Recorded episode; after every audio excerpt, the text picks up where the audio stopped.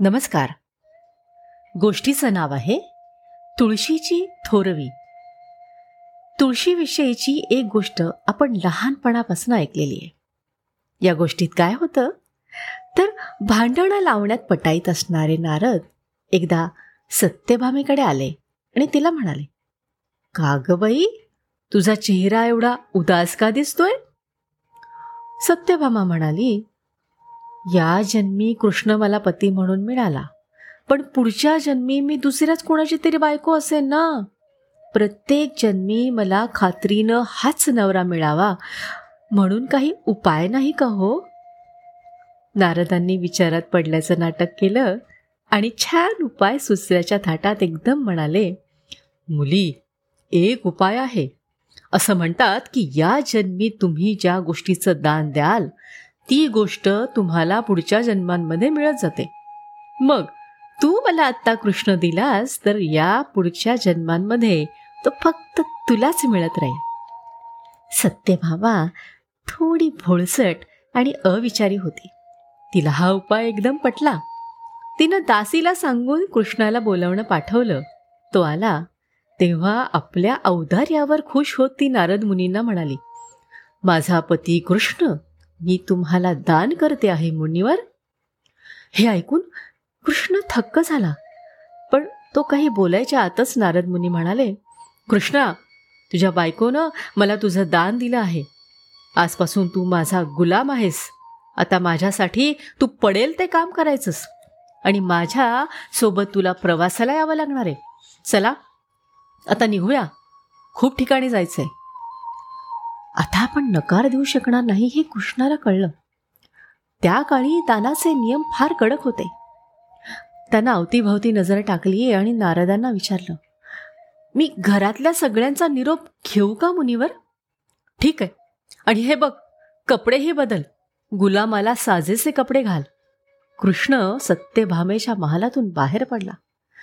पण तोवर कृष्णाच्या इतर बायकांना समजलं होतं आणि त्या रडत रडत कृष्णाकडे आल्या. कृष्ण म्हणाला मी काहीच करू शकत नाही. तुम्ही नारद मुनींशी बोलून बघा. सगळ्या नारदांकडे धावत गेल्या आणि कृष्णाला बंधनातून मुक्त करण्यासाठी पाय धरले.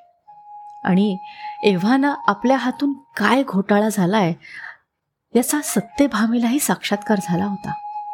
तिनंही गयावया गेली.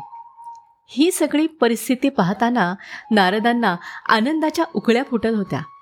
कृष्ण मात्र शांत उभा होता. त्याच्या चेहऱ्यावर विचित्र हसू होतं.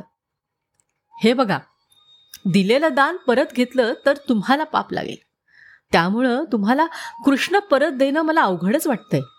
पण जे नारदांनी थोडंसं असं डोकं खाजून विचार केल्यासारखं केलं आणि म्हणाले हां एक करता येईल.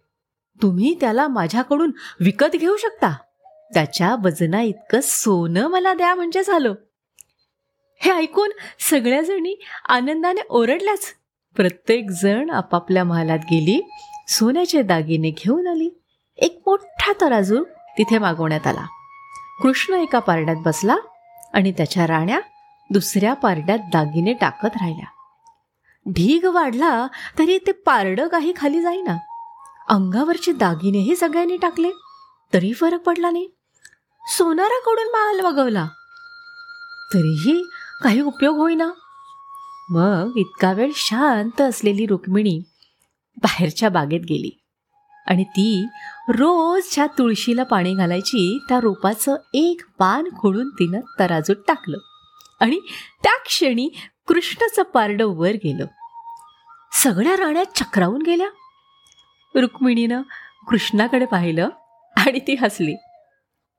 देवी भागवतात असं म्हटलंय की राधा तुळशीच्या रूपात आली होती आणि तिच्या प्रेमामुळं पारडं जड झालं आणि कृष्णाची सुटका झाली. खरं तर या कथेनं बहुगुणी तुळशीचं महत्त्व अधोरेखित केलंय. सर्दी खोकला ताप पचनाचे विकार अशा अनेक आजारांमध्ये तिची पानं आणि बिया प्रभावी ठरतातच. पण पानांपासून निघणारं तेल हे कीटकनाशक आणि जंतुनाशकही आहे. पूर्वी तीर्थयात्रेला जाणारे लोक मंदिराच्या आवारातच मुक्काम करायचे. प्रांगणात त्यावेळी तुळशीची रोपं मुद्दाम वाढवली जायची. कारण तहान भागवण्याची क्षमता तुळशीकडे आहे. तिची दोन पानं तोंडात टाकली तरी तहानेनं व्याकुळलेला जीव शांत होतो. कालौघात तुळशीचं हे महत्त्व नजरेआड झालं आणि तिला फक्त धार्मिक महत्त्व आलं. पण देवी भागवतातली ही लोककथाही तुळशीचे नैसर्गिक गुण स्पष्ट करणारीच आहे. ही कथा आपल्याला काय सांगते?